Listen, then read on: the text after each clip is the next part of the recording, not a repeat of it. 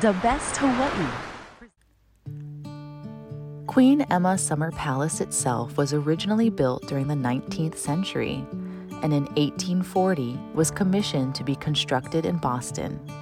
The Greek revival architecture, paired with elements of Hawaii design, created this local Greek temple of sorts that includes a central hall, six rooms, a lanai, and French doors.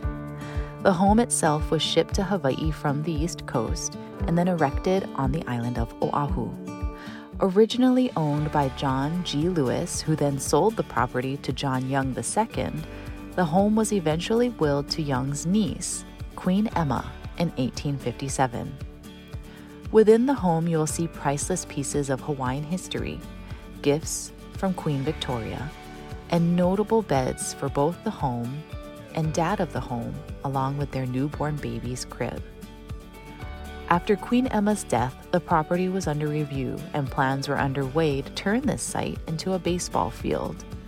It was then that the women known as the Daughters of Hawaii spent two years trying to save it, and now it is a historic landmark and unique museum.